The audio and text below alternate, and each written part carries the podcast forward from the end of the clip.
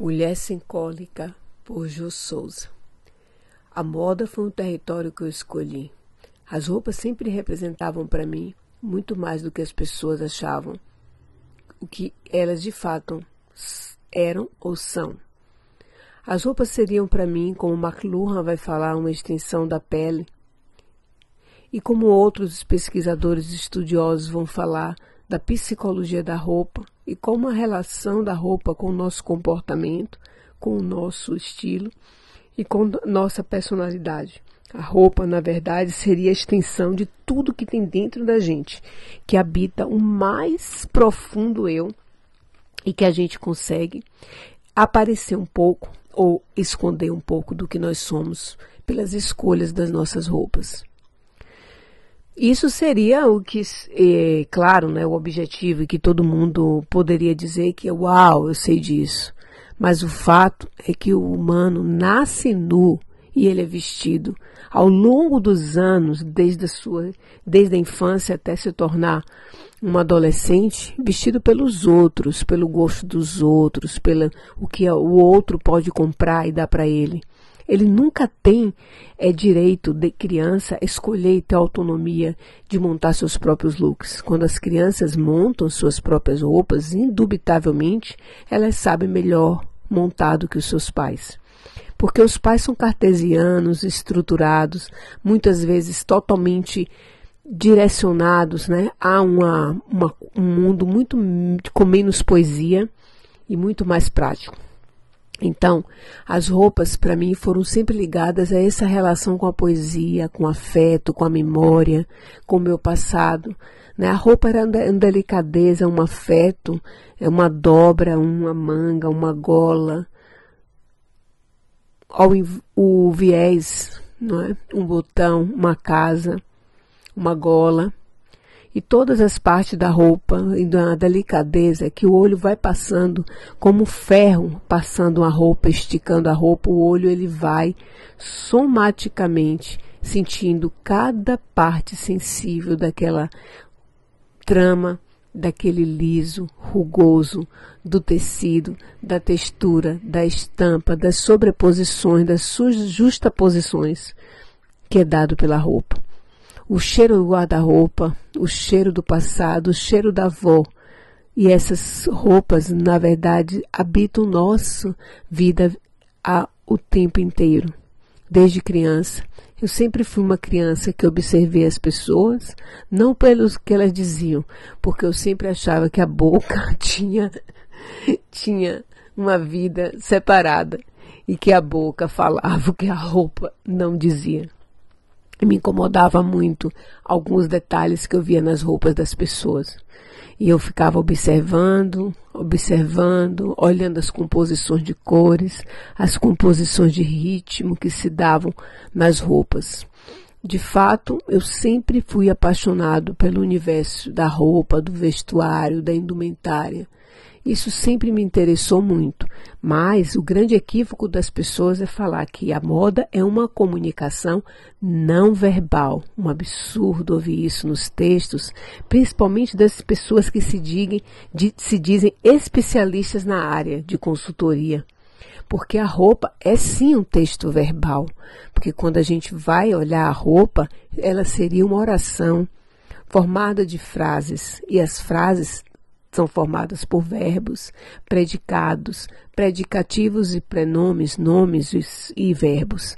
Então, a roupa é uma comunicação verbo-visual, porque quando olho para a roupa, automaticamente eu já vou escrevendo textos, orações mentais do que eu vejo no que passa pelos meus olhos. Mas os textos são bizarros, todo mundo é. A roupa como a comunicação não verbal. Gente, eu acho que até os cachorros, só o cachorro, animais que não deve ter comunicação não verbal. Nem sei quem sou eu para falar da comunicação dos animais. Mas a roupa é uma comunicação, sim, e ela é uma comunicação verbo visual. Então vamos corrigir os textos, porque muitos textos estão escritos de uma forma equivocada e tantas mentiras ditas tantas vezes terminam se tornando verdade. Tem pessoas que acreditam piamente na internet como se elas fossem uma fonte de saber reais. Só que a internet também é composta de fakes, é composta de criações e é composta também, e ela é feita também de um tecido de pessoas de relações que pagam. Pagam por ter curtidas, pagam para aparecer lá, em, lá na primeira borda, quando o nome é pesquisado. Então a gente tem que ir, na verdade, nas profundezas, muito mais do que a superficialidade a mídia aparece, né, e a comunicação aparece, e ela termina deixando a moda meio que mais ainda em um território da futilidade. A moda não se preparou para isso. Não, alimentou, alimentou ser magro, alimentou ser branco, alimentou dizer que, olha, nós somos democráticos, mas não somos democráticos não, porque quem está no pico e quem manda é preconceituoso, é racista, não aceita diversidade, não, não aceita a diversidade dos corpos. Se a gente olhar para trás, os alunos eram obrigados, principalmente no Brasil, nunca olhamos a moda brasileira, história da moda brasileira. Não é estudado, não tem nem existe nessa matéria em nenhuma graduação, porque a gente não tem história da moda brasileira. Nossa moda ela é completamente fragilizada, tanto na criação quanto nos negócios. Os negócios são tão concordata a cada momento, porque as pessoas elas não conseguem investir nos humanos. Quando elas encontram a brecha, as empresas, elas compram barato para vender caro, para ficarem mais ricas, mas não pensam que tudo volta. Né? Tudo volta. Se a roupa está sem qualidade, eu não posso, tenho que diminuir meu preço também, não. Quer continuar com preço alto e sem qualidade. E aí o que acontece? É o que está acontecendo agora. A moda está quebrada. Quem é que vai querer passar anos e mais anos estudando moda? Nós temos agora de encontrar soluções para que as empresas saiam dessa grande crise, porque no momento que nós vivemos, a moda se torna um território de maior fragilidade e de maior futilidade. Mas não é só isso. A moda também ajuda a gente a trabalhar a nossa autoestima, a valorizar quem nós somos a, a darmos visibilidade a gente no mundo pelas nossas escolhas, pelos nossos desejos, pelas nossas vontades. A moda seria uma extensão do meu interior, porém, ela é mais prejudicada em tudo isso. Porque as pessoas sempre usam ela de uma maneira muito terrível, de uma maneira para impor, de uma maneira para se exibir, de uma maneira para mostrar status quo, e nunca para fazer algo diferente, algo produtivo, algo sensível. A moda é assim: ou você se apaixona por ela, ou você deixa a moda. Você nasce para a moda, não é a moda, a moda que te escolhe.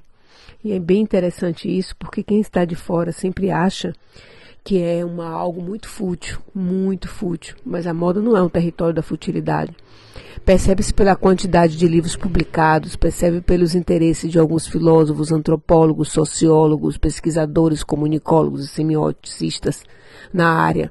Percebe-se como a, lingu a linguagem da moda ela faz mediação com o cinema, com as artes plásticas. Em toda a história da humanidade, a roupa esteve presente. Horas para hora para poder, hora, hora somente para tornar algo muito mais belo. A moda ela está muito conectada à estética, ao prazer da estética, ao desejo de olhar as coisas de uma forma primorosa. Mas também a moda está ligada e conectada com a valorização do humano, com o que tem mais de sensível nele, que é a sua essência. Viva a moda! Viva! Viva!